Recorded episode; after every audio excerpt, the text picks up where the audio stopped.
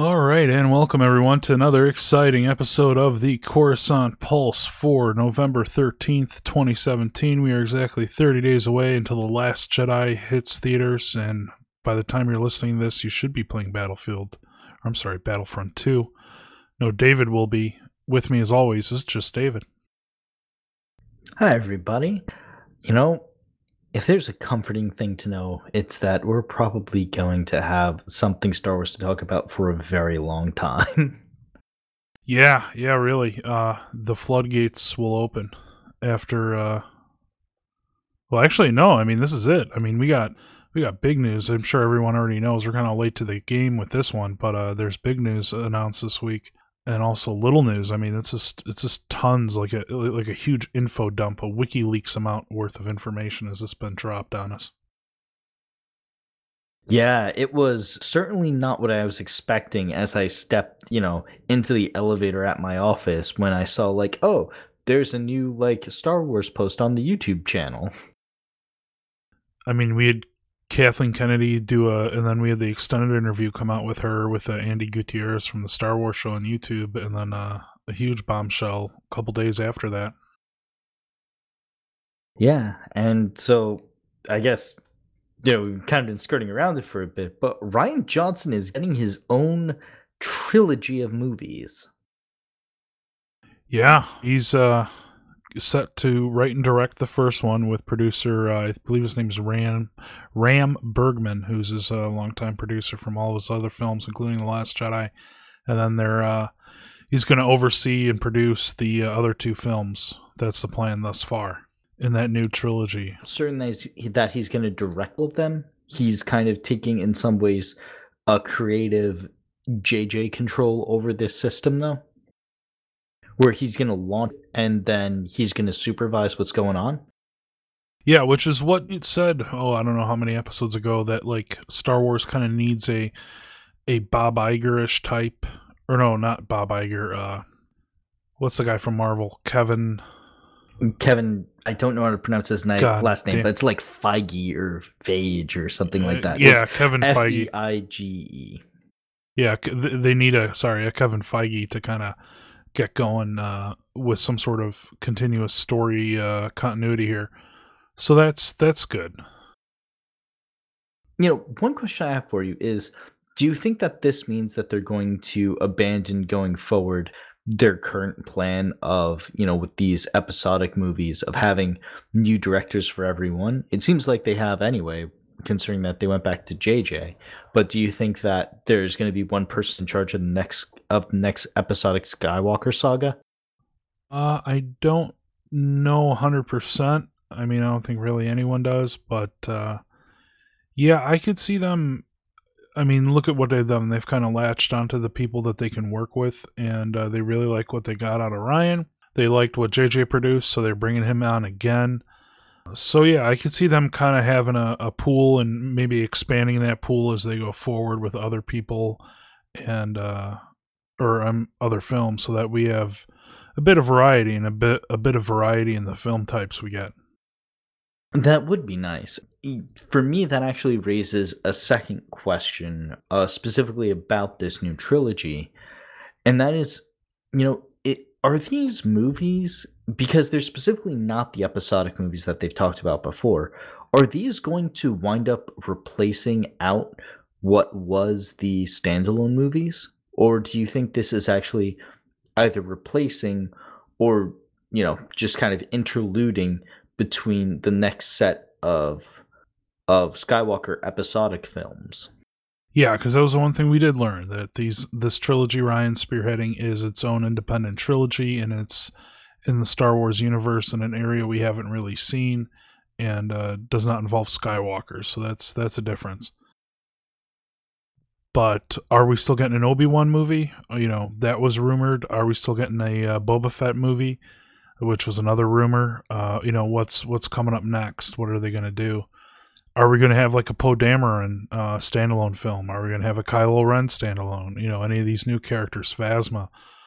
Are we going to get their own Star Wars story, or are we going to keep going back, or are we going to go back even further to the Old Republic with this new trilogy or other standalones? It's really the it's kind of like a watershed moment. Anything's really kind of possible here. Like, we could be getting, God, I don't know what. What do you think? I think, you know, I want to address two things that you mentioned. One is talking about the Old Republic specifically. From what they have said, I almost think it is a guarantee we are not getting an Old Republic trilogy here. And the reason for that is explicitly within this writing. They have said Johnson will introduce new characters from a corner of the galaxy that Star Wars lore has never explored before. The Old Republic has been explored, and has been explored quite deeply. You know, it's the subject of a very long, very good comic line, Knights of the Old Republic. It's been the subject of 2 fully-fledged single-player games, an entire MMO campaign, which they called KOTORs 3 through 7, and it's also been, you know, the subject of a number of novels. So I feel like, you know, if there was an area that they were going to explore that has never been explored before, the Old Republic isn't it. But there are 2 things that I think, kind of going in line with that idea though, there are 2 things that we haven't seen before that I think specifically Rian Johnson might wind up getting a kick out of playing with. The first is the founding of the Republic.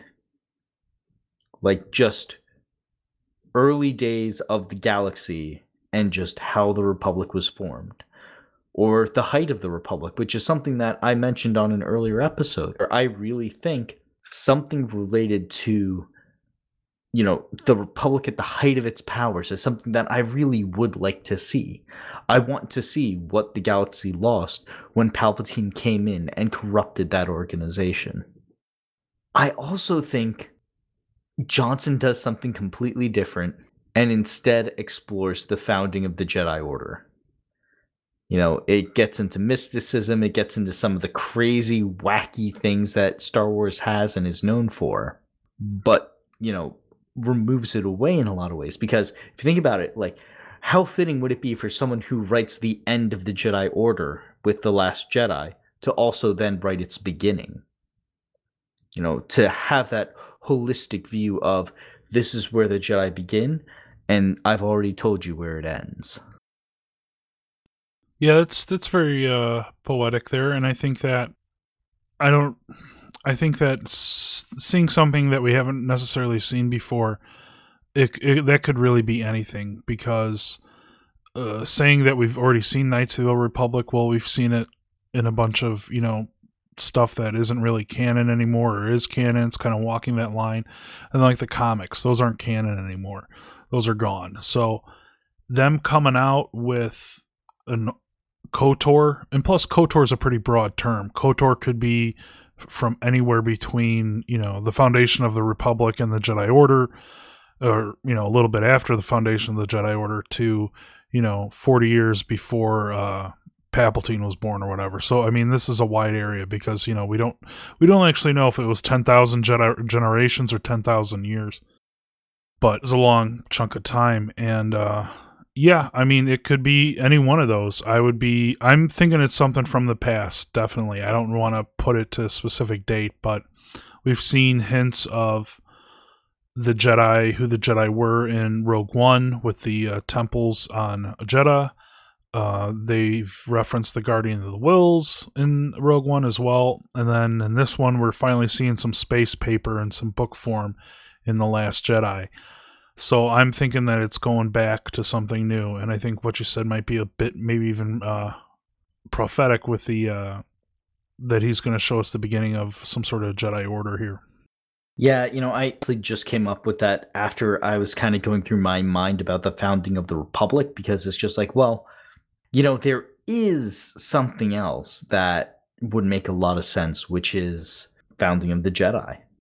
And perhaps the ancient war between the Jedi and Sith. I don't know if disappointing is the right word, if it is Knights of the Old Republic. And the reason why I say that is because I know that it's no longer canon. But for me, the disrespect that it would say that, hey, we're going to explore something that's never been explored before, and it's this thing that you love, to me, like, I don't know. I think I'd feel kind of disrespected that, no, like, there were great stories that were told here. And you're saying that none of that mattered at all. Because, I don't know, KOTOR kind of does live in a very odd world right now. It does, and I think you're going to see something similar to the Marvel movies happening, where the comics the movies borrow from the comics. They're not exact copies of the stories in the comic books. I think we're going to get a little transition. You know, there's going to be a little bit lost or gained in translation from the printed word to screen. Okay. You know, things are going to be changed. Like Thrawn. Thrawn's back, but he's not... Parts of him are the same, but his exact story isn't. You know, there's things that are different. True. But you know what? I will say there's definitely enough around Knights of the Old Republic that I don't think that there's any danger that I'm going to see a story that I already know what's going to happen in if they do something like that. And there were some things in the KOTOR era that didn't necessarily work. There was a lot that did. And they can go back and change that. Why not, if you own that base story and it does have a lot of interesting points, why not go back and change some things? That's perfectly fine. Although I do want to ask you kind of the similar but different question. With Johnson, with the way that they worded the press release, specifically introduce new characters from a corner of the galaxy that Star Wars lore has never before explored. There's two other things that I think it could be. And now I'm talking more geographic in some ways, as opposed to corner being kind of a, I think it's metaphor for the kind of stories that are being told. So you're thinking something from the unknown regions? I'm thinking something from the unknown regions, potentially something regarding the big threat that was out there that keeps getting alluded to in Thrawn specifically. You know, the thing that the First Order either confronted or joined in order to gain more power.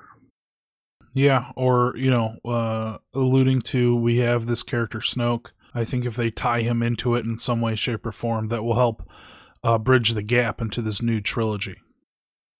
Whether they go back into the past or the future, or they run it, you know, a little bit before the events of the sequel trilogy, you know, depending on what they do.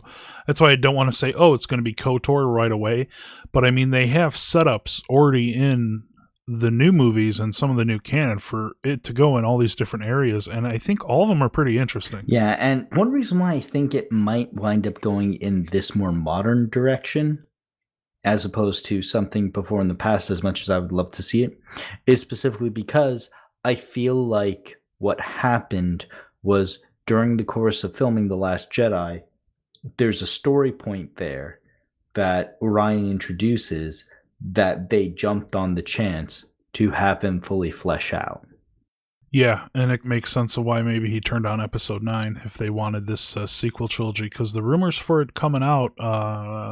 I think they said 2020 or 2021, somewhere around there. Yeah, I haven't seen anything official in terms of that. It would make sense. Yeah, they wouldn't want to sit on that for too long.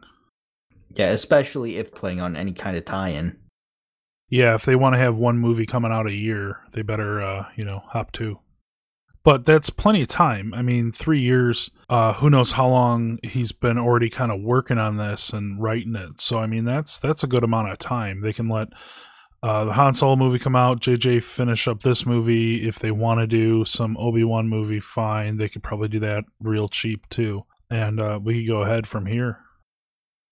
But it's exciting because Rian, he made some damn good sci-fi. Have you seen Looper yet? Looper? Yes. Yes, no, I saw Looper. Looper was great. James is the one that hasn't seen Looper. James, I keep forgetting, yeah. Damn him. Damn him to hell. Yeah, like, honestly, like, the things that he was able to do, just in terms of time travel, and the way he built that story together, is really something impressive, in my opinion. Yeah, I remember before he was brought on to do The Last Jedi or anything, just like, okay, this was an interesting movie. I have to check out what else this guy does.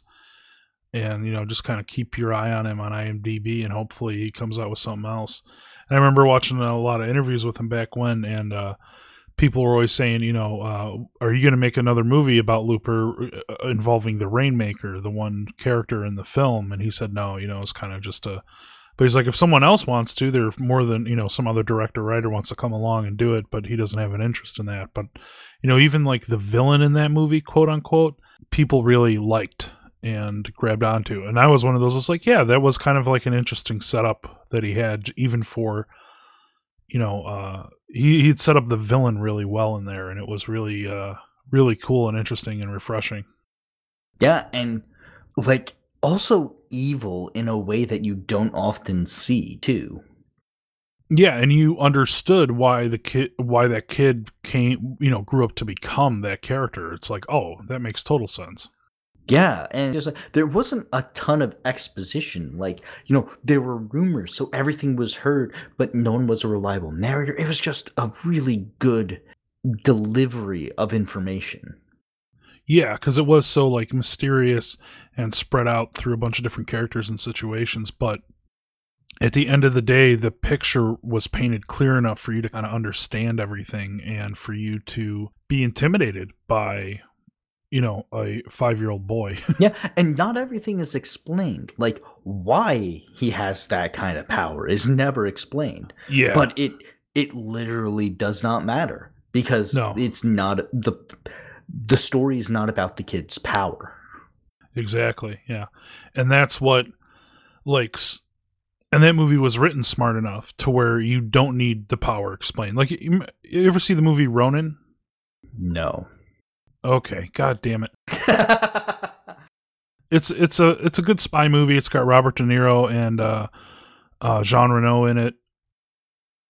And it's a good spy movie. It's got a good car chase scene, anyway, check that out. But anyway, the whole movie you're trying to figure out, they're trying to steal the case, which has got this stuff in it. You don't know what it is. It's just that all these spies are working together against each other to get this case. And a spoiler, this movie came out in 1997. I'm not going to tell you exactly what happened, but you never find out what's in the case. You just know that people will kill and be killed for it. And it doesn't really matter what's in the case. It's more of the drama surrounding it, that these people are, you know, disenfranchised, and anyway, all these other themes. And you kind of, it's smart enough to where you kind of don't really need to know. And that might tick some people off, but if you have a movie set up that tells a story, there are some things that you can leave ambiguous and, you know, aren't really necessary.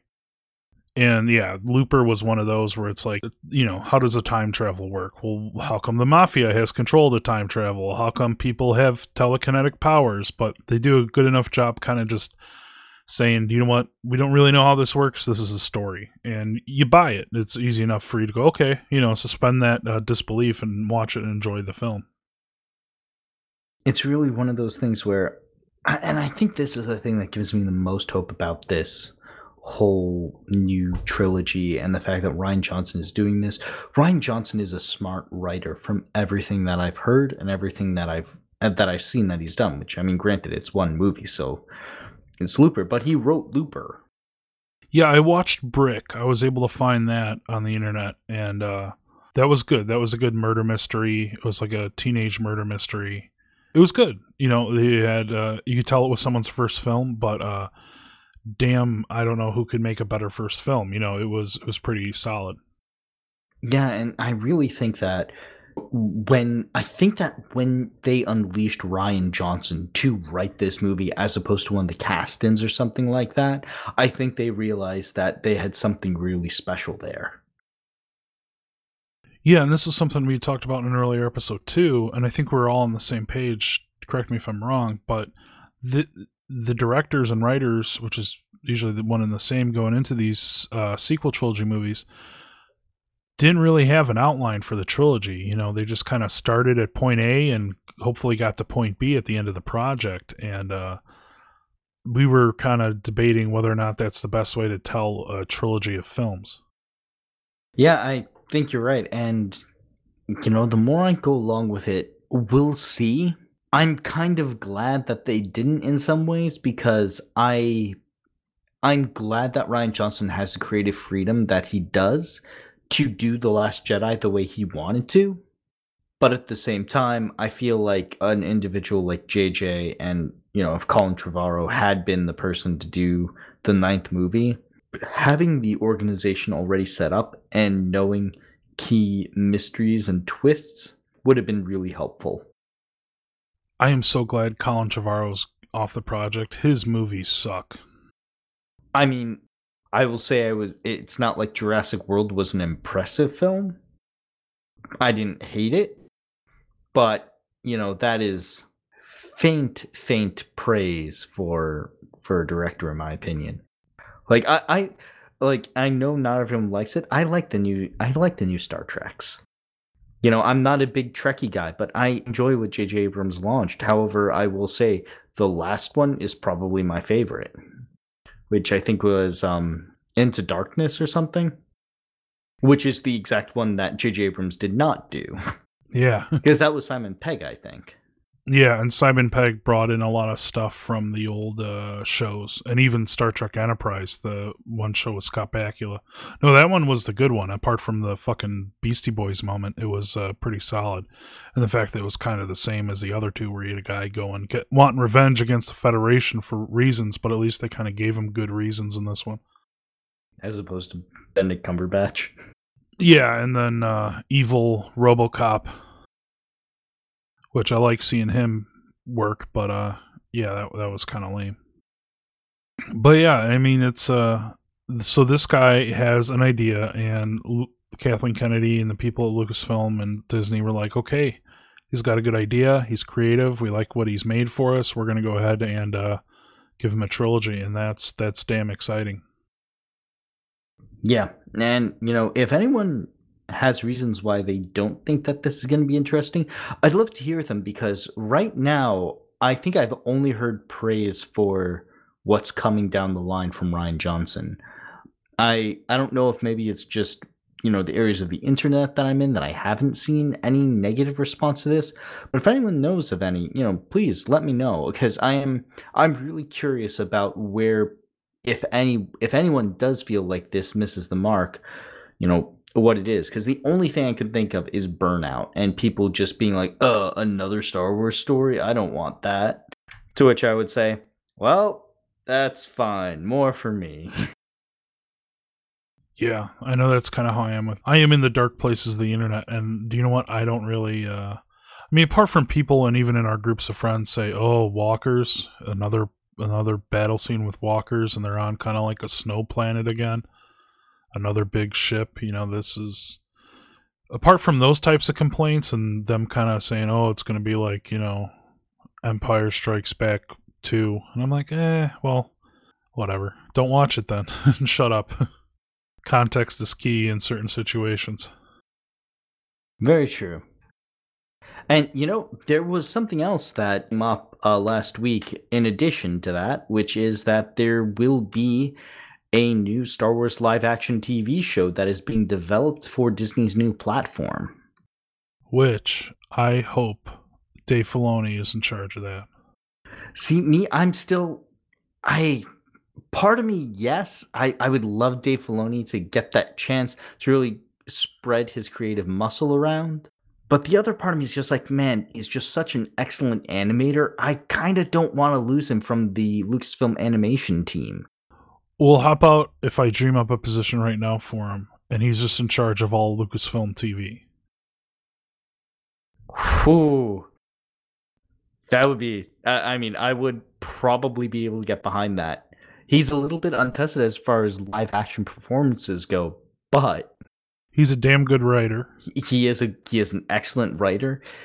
I don't know how he'd be able to direct per se, but if he had a strong like assistant director or second chair, I'm sure he'd do fine, because he knows the kind of performance that he wants.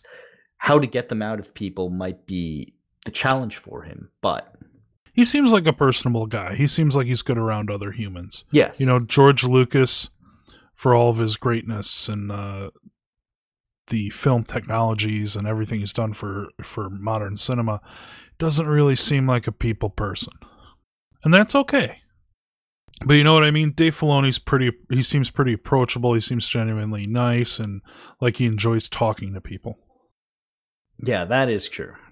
So maybe it's a little bit overblown, like some of my concerns about it, but you know, they're making a TV series for Star Wars, and I don't know, for me, that's kind of where I want to see something regarding the Knights of the Old Republic as opposed to a trilogy movie.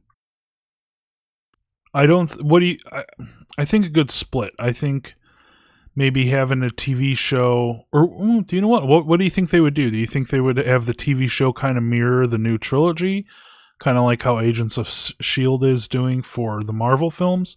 Or do you think it's going to be off on its own little tangent?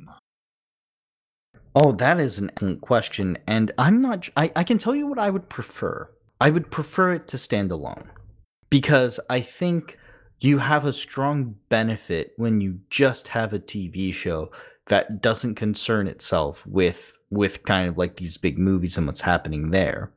Because you get a chance in a TV series to explore in nuance and detail things that take time to reveal themselves, take time to kind of show you, which is not what you get within a movie. And if you have to spend the time and then the payoff is in another medium, and sometimes doesn't work too well for me.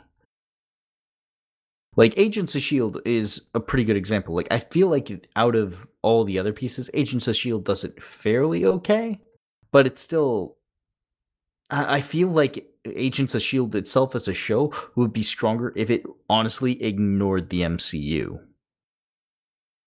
Well, I think that's what they're doing with the other Netflix shows of the comic book films. And maybe would you be for something more towards that, where they're definitely in the same universe, but they are very far removed from each other?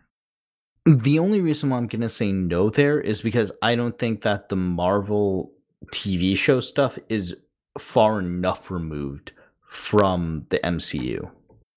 Like if for every reason, if everything had been set in the MCU in like California instead of New York, then I think I'd be okay.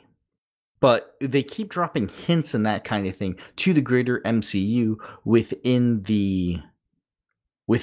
you know, the Netflix shows. For example, gotcha. Like Daredevil keeps like the reason Daredevil's place is so cheap is because, yeah, like this whole area during the event got wiped out, and when they rebuilt, you know, there's this massive billboard here. I'm blind, so the light doesn't bother me. Yeah, but he does say the event. I mean, I don't want to get into semantics, though, of yeah, it could have been something else, but I think it's pretty clear. Okay, but you want him in another state. I understand. Yeah. And it's kind of like I want. And the reason why is because, you know, we already see this a little bit with Star Wars, you know, about how things wind up getting delayed because you have to wait for the reveal in something else. And I would not want a TV show's pacing to be determinant upon something that's going to happen in a movie. That's really my main concern. True. Yeah, I'm sure people could argue that for Agents of S.H.I.E.L.D. and others, but we'll let that be for another Marvel podcast. I could see that, and I think the floodgates are going to open with 8 coming out, where we're going to be getting content, and more content. We're going to be getting answers to questions that we've been waiting for, you know, since we first saw the trailer for The Force Awakens. I think we're also going to get answers to questions we didn't realize we had. Ooh, actual surprises. Yeah, and that will be nice, I think. Yeah, what about that?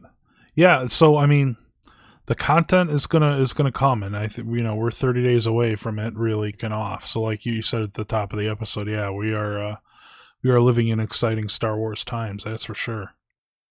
Yeah, and not only that, but you know, we were talking about before about, you know, this whole new Disney streaming piece, and you and I think specifically were just like, man, I don't know about this. It's yet another service that we're going to have to pay for. The thing is they did come out and confirm that they are going to be priced underneath Netflix, which means that, you know, if it's only going to be a couple of bucks a month, I might be able to swing something like that, which I think makes a lot of sense. I think Netflix, I read somewhere that their lowest package was $7.99. Mm-hmm. So even if it's $8 a month, you know, ain't bad. And, you know, if we're getting a new live action show on that, and if we're getting the full catalog of everything, Star Wars, Disney, and Marvel, because Disney owns it all, then yeah, that's going to be well worth its weight in gold, or $8 a month.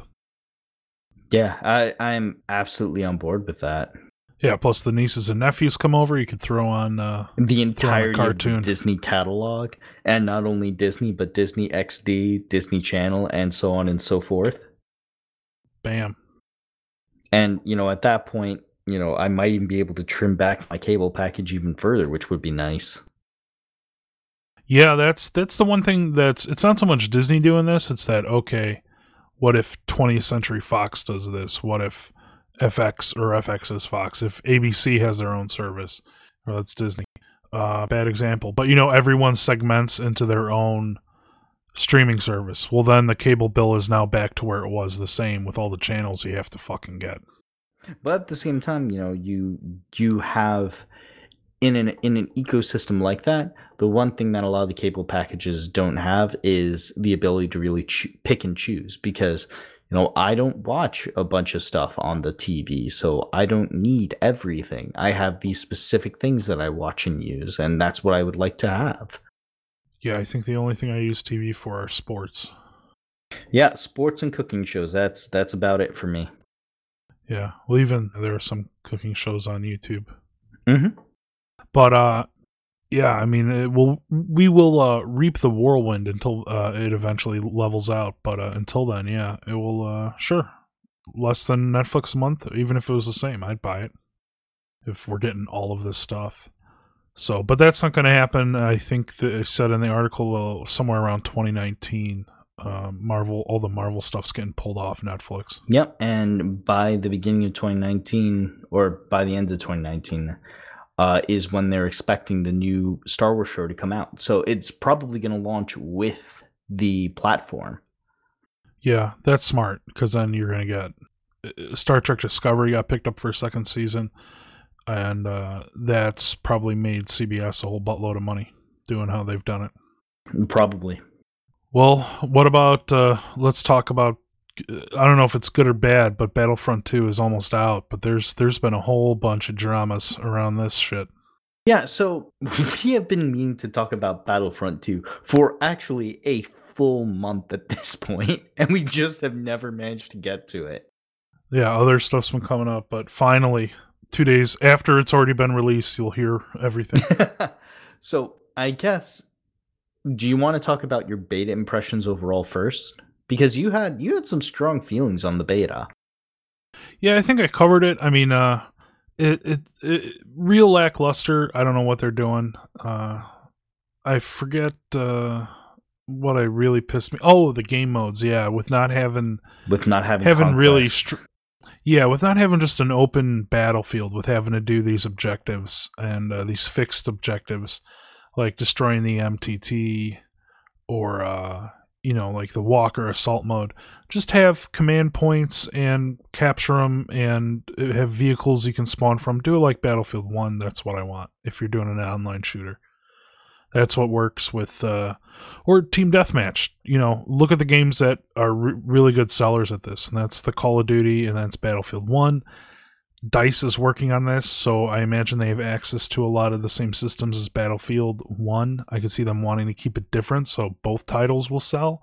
But again, Battlefield 1 is a year old. If you guys are getting money off this, don't you want to make money this year too? So why don't you kind of make it kind of the same? You know, I don't understand. Yeah, like I think that is specifically the thing, that they didn't want it to be a straight clone. But at the same time, like, even if it's not your featured mode, really, come on, like, add in, like, a good conquest mode. Like, I will say, they do have Team Deathmatch. Team Deathmatch is a thing that is in Battlefront 2. Yeah, but and it's almost like it's nerfed in a lot of ways, because you don't get the fancy vehicles and the like, which is one of the really cool things about Conquest in Battlefield. Yeah, they have, like, it feels too bossy. And, like, I like how they did the behemoths in Battlefield 1. They, yes, they're bossy in there, but they're given to the team with disadvantage. We were playing that one, and granted it was just the open beta, that Theed Assault, and I never won once with the droids, and I played it a good 15 or 12 times, that map.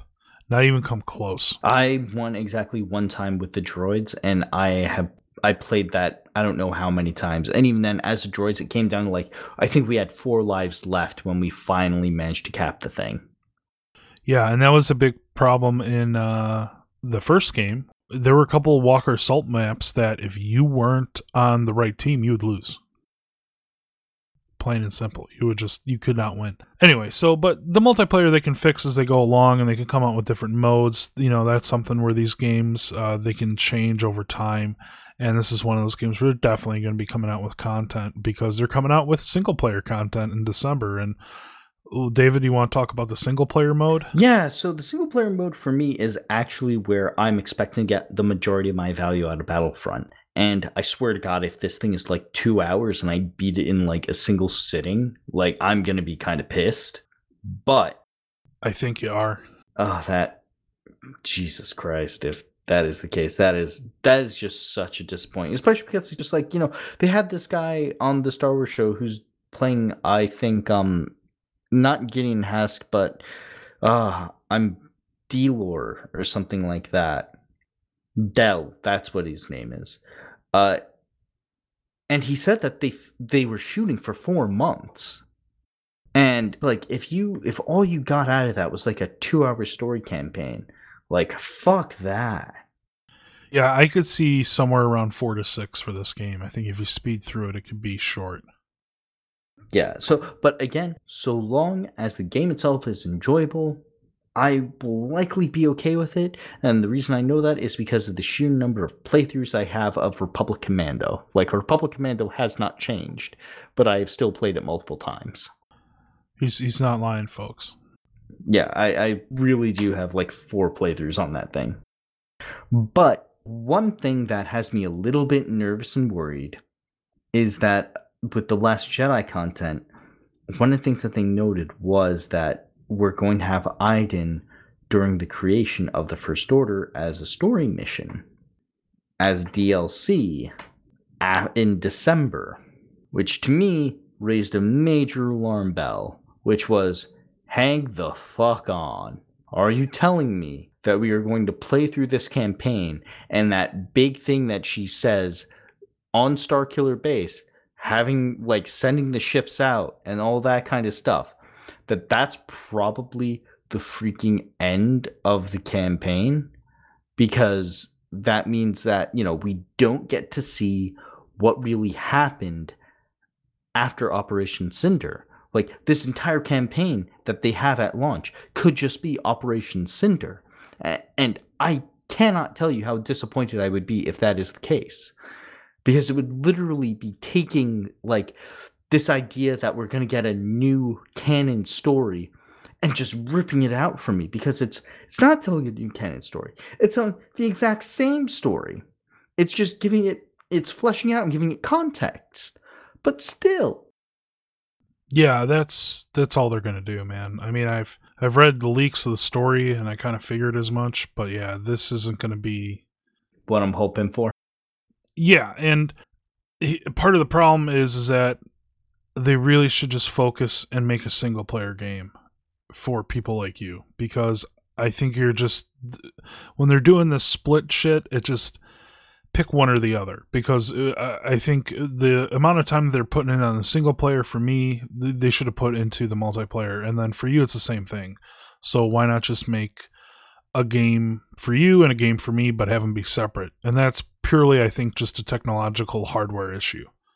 Well, I think it's also, it's honestly, I feel like it is a development issue. Like, it's just this, it's this stupid tactic that people have been doing of just tacking in either single player or multiplayer campaign stuff into games that weren't designed for it in order to try and increase revenue streams. And all it does is make a shitty product.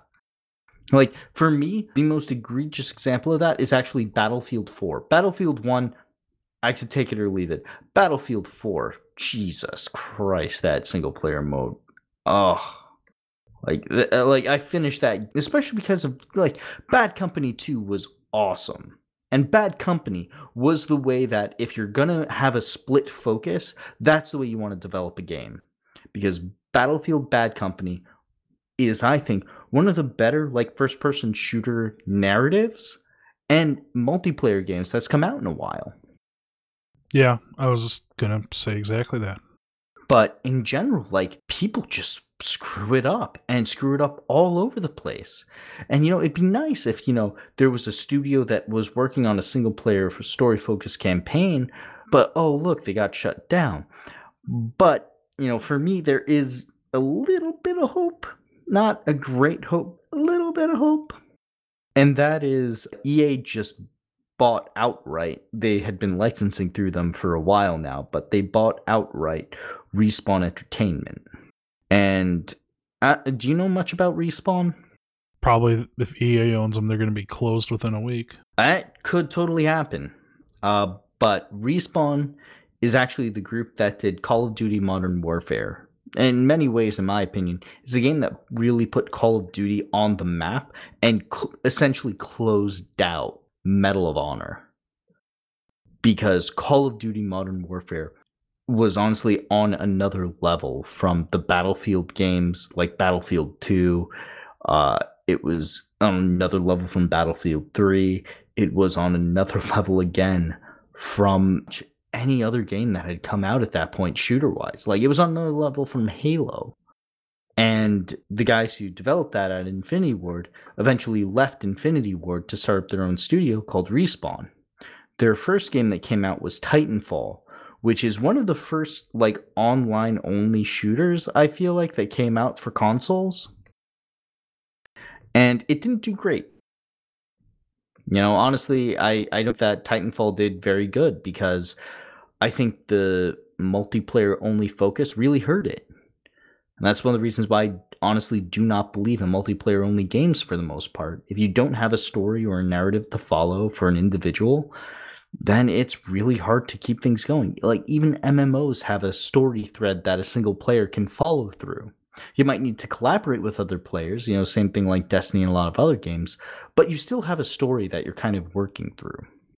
The Witcher was like a very creative new, based off of books and novels, comic books, I believe, as well. And the games were good and very creative. A lot of unique systems, well-made games. Probably the best single-player game that's come out in a decade. And a series like Titanfall 2 outsold it by a lot. And Titanfall is nowhere near in the top 5 MMO shooters out there for sales. So single-player games, you know, I think that people and companies are going to be leaning towards something like Destiny, where it's got an MMO type aspect to it. And I don't know if we're going to be getting a Star Wars single player game. I think the only way we could is because it is Star Wars, and Lucasfilm is going to want to make money from every market possible. And I could see them pushing to get a single player game. They're going to have all types of games. Remember old Lucasfilm where they made every type of game on PC and the consoles. I could see them having some sort of renaissance with their gaming and just being like, hey, okay, now that all this content is out with The Last Jedi and we're kind of moving forward, them not capitalizing on this. Because it's one thing Lucasfilm is always good at, it's capitalizing on where they could be making profits. But I think you're going to have to wait. And me too, because as much as the Battlefront 2 isn't going to be the single-player game you want, it's not going to be the multiplayer game that I want. But yeah, I really think that there is room for a really strong single player game. I mean, you know, one of the most played games that I've never touched is the Grand Theft Auto series. They are now pivoting over to a multiplayer system, but I don't know that that's actually going to bear out for them. But that's something that we'll see. I think in some ways I want EA to be a better company than it is, because I want them to stop maximizing profits, which is an insane thing to say for a company. It's just like, I need you to not think about your shareholders and instead think about your consumers. That's not something that corporations tend to do, but it's what I'd really, really like them to do. But you can't have everything. And it's also sad because it's just like, yeah, if you really just had a focused Star Wars shooter, there's so much that you could do with it. And then have an adventure game for the rest of us. Have a Star Wars RPG, because that's what I really love. I love Star Wars RPGs. And I think that's one of the reasons why I like Destiny 2 so much, because in a lot of ways to me, Destiny plays the way that I would love for a Star Wars game to play. You know, you jump into these huge worlds, you work with other people just kind of at random ad hoc, and at the same time, you are following through a story and a thread, and there are emotional moments. Granted, you know, Destiny 2's story isn't the greatest thing in the world, but it works, and it's enough. It's enough to keep me interested, and the campaigns and the pacing are fun enough for me to go back to some of those missions. Yeah, it would be, I think what we both want is some sort of variety in our games, and I think we're going to get that. I think that Lucasfilm is not going to let us down, and they're gonna make the games for us to get to, or actually LucasArts is shut down. They're gonna get us the companies that are gonna make it for us.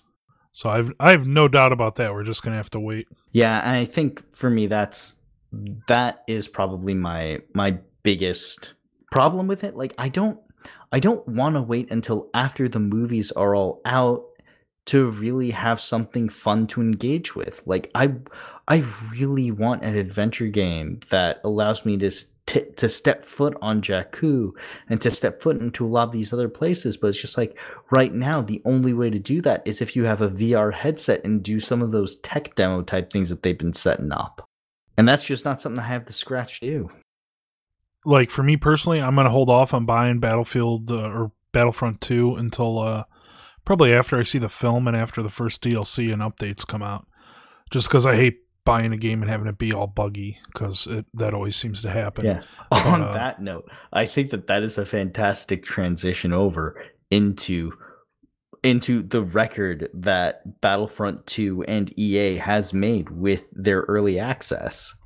Which are you talking about, the one from Reddit? Yeah, they are the proud and dubious owners of the most downvoted comment in Reddit history, when they were specifically trying to defend the price point that they set up for the various heroes. Has reached, when I checked it last while we were recording, it had 551,000 downvotes, which is far and away, like that is over 10 times the number of downvotes the next worst comment has had in Reddit history, which was 43,000 downvotes. And what was that comment about? Was I don't even know. Was it like neo-Nazi or something? I would hope, but I kind of doubt it. Yeah, so they were wanting to charge money and, well, for in-game microtransactions, which is unfortunately a thing, and also with their experience rewards for unlocking certain characters in-game in the multiplayer mode. Yeah, so it was to a point where someone did the full calculation where it would take you 40 hours of gameplay in order to unlock one hero, or in order to unlock the heroes. 40 hours. A full week of work, of just solid work. Yeah, 9 to 5, 5 days for one character. Was it one character? Yeah, that's what someone Holy said. Crap! Or, I was. I think that was for Vader, I think. Yeah, because it was near that, because that's when I was absolutely unemployed and had nothing to do for Battlefront 1. I would sit there and unlock all the stupid guns and shit, and it would take a stupid amount of time. Yeah, so apparently their in-game price was something like 60,000 in-game credits, which the only way to really get that at any kind of like normal speed was going to wind up being to buy it, which I think other people were saying it cost them $80 worth of microtransactions to get enough credits to purchase Darth Vader. And that is just stupid. Like, come on, man. That... Yeah, I play Star Trek Online, and like the nicest ships you can buy in there are kind of a ripoff at $10.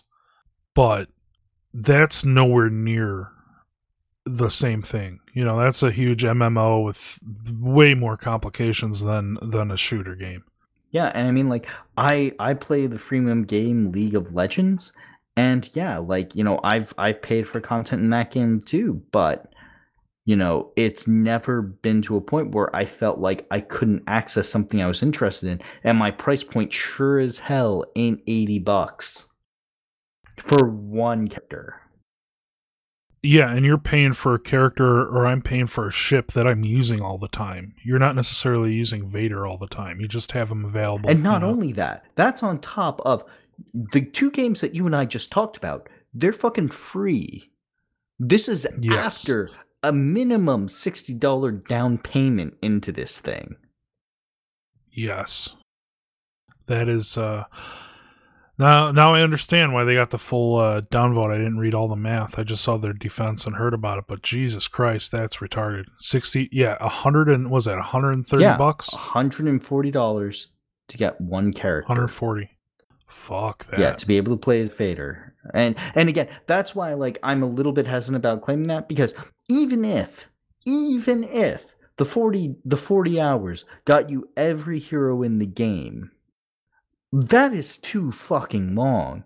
And even if that was to buy all access to all the current heroes, that's still way too fucking much. Yeah. That's ridiculous. Yeah, and that is why it's with some of these pieces, it is absolutely predatory. like even Overwatch has loot boxes. I don't play Overwatch, but from what I hear, yeah, it's kind of fine because you don't really need anything that's really in the loot boxes. They're nice, they're fun, they're cool, but again, you know, it's the idea that you're locking content behind these things is so freaking annoying and dumb. Yeah, same thing with Battlefield 1. Like those loot crates, they're like fun skins and stuff, and you can get really rare melee weapons, but all the guns you can unlock through playing the game. And there's so many guns, and even you can unlock the guns by paying for them, but they're nowhere near that amount of money. Yeah, and it boggles my mind because it's just like, hey, look, EA should copy that. Wait, EA did that. The fuck is going on? Sorry, I it's gotten late at this point, and I've begun cursing. Yeah, someone into the math, and you can't not do the math around nerds because they'll jump on you. Math. But that's a ridiculous amount of money. That is just preposterous. So, yeah, I don't know what they're doing, and that's one of the things with Battlefront 2. I've kind of already written it off. I mean, I'll play it, I'll get it eventually, but I'm not overtly excited about it. I can wait. I don't need to rush out and get it this week after playing the open beta and just reading about the nonsense that's been going on with it. It's like, all right, we'll see. Yeah. For me, I really think, again, single player is where I'm hopefully going to get my value out of.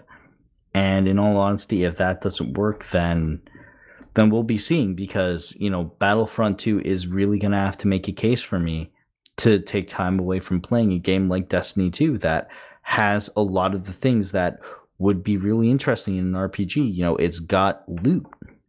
You know, I can grind for loot. It has a really strong multiplayer component, which is a tight squad-based 4v4 fight. It's got interesting PvE content. It has, you know, rallies and that kind of thing, so I can be part of a faction and like follow, you know, like try and raise my faction score and that kind of thing. Like, it's got all the cool MMO pieces that actually would be interesting. It has a microtransaction store that I don't touch because I don't need to, because I don't want to invest any more than my $60 in this game, or significantly more than that, because I totally have a season pass to the thing. And it's just, you know, couldn't you have done something like that instead of this? It's like they took all of the worst lessons from Battlefront or from Battlefield and stuck them into the Star Wars game with the excuse that it's Star Wars, people will buy it. And yeah, I definitely did like a sucker, but yeah, we'll see. I'm just hoping that once all the DLC is done, that the single player story was strong enough for me to actually warrant having it. Because I can almost guarantee, if the campaign is short, I will probably beat the campaign every time before the new piece of content comes out. I'll wait. Hopefully, I was just thinking of all the fun old LucasArts games we would have. We would have just fighter pilot games and, you know, RTS games and shooters and RPGs and all these different varieties of old Star Wars video games that they just need to kind of... that they should really focus their attention on, and not being the Battlefield 1 or the Call of Duty. Yeah. Or the Destiny, because they obviously can't compete. They obviously don't understand the market. But then they do, because they are part of games that are. So it's just, it's so fucking confusing. But yeah, part of me just, I mean, I know LucasArts has to still be a company because they have to hold the property rights for things, but if I were Kathleen Kennedy, I might look into firing that back up. Yeah, especially if EA is just not being the steward that they're expecting it to be. Yeah. Yeah, it's like, look, maybe you guys can do this better in-house. I can understand why they wouldn't want to, because, look, it's a pain in the ass. Look at what happens when you make little mistakes. Nerds are very unforgiving. But then again, if you demand $140 of us for stuff like this, if this is the case, if this is how much money they're asking for this amount of content, then yeah, I could see why. It's the most downvoted thing in the history of Reddit. Yeah. And it's also one of those situations where it's just like, you know, especially with EA, EA has taken organizations that have been stewards for Star Wars gaming and ruined them in some ways. Like, you look at BioWare. You know, BioWare was Knights of the Old Republic, and now they're gone. I mean, like, I'm not going to say, like, BioWare had some major mistakes and missteps, but some of that is at, you know, EA's prompting. Like, again, you were talking about sticking a multiplayer game where it doesn't belong. Mass Effect 2, Mass Effect 3, and Mass Effect Andromeda. The only development going on for Mass Effect right now is in the multiplayer space, which is the one area that I have absolutely no interest in. And it's a shame, because Mass Effect Andromeda was a fine game. It was an interesting story. And then because, you know, they shortened development time on it, they pumped it out, honestly, before some of the visuals were ready, so that its launch was honestly tepid. And because of that, they shuttered all single-player content development. Maybe Bethesda can pick up. They're the ones making the single-player games. Maybe they can focus in on this, or a legitimate company that isn't under the corporate umbrella of another larger company that's being weird. You know, if LucasArts or Film is going to be, you know, see who else is out there, people, because EA and DICE, I don't think they know what they're doing. They know what they're doing. They're going to generate money, as you kind of said. It's just, at some point, I feel like generating money is not enough.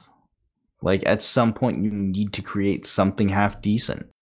Well, last week we did ask people to write in. We talked about how dark and how would you like seeing, what sort of themes would you like seeing in the Star Wars trilogy movies? And Red Leader Antilles hit us up on our SoundCloud, which you can too, that says, yeah, you know, there are some deaths. You do see Tony's parents die in Civil War, and you see a kid's mom die of cancer in the beginning of Guardians. So he said he wouldn't mind seeing something like that in the future Star Wars films. Yeah, he also brought up, we start talking about, you know, seeing environmental damage and that kind of thing, and he did bring up specifically, and something I was impressed at because it didn't trigger for me for whatever reason, but specifically with Star Wars Rebels right now, you are seeing that on the planet Lothal. Like, that planet dying. Yeah, and that was, I think, one thing we said for a TV show, too, is to have it all focused on one planet, and that's kind of what Rebels is doing, which is interesting. But yeah, seeing something, yeah, like that, that's, I mean, I don't know about seeing... I remember Tony's parents getting shot. I don't think they're going to put that in a Star Wars movie, nor do you necessarily need to actually see that, but heavier themes would be nice is all I'm saying, and I think Red Leader here agrees with us. But yeah, he makes a joke. Kid with cancer, a Star Wars story coming this fall. No, we don't want that.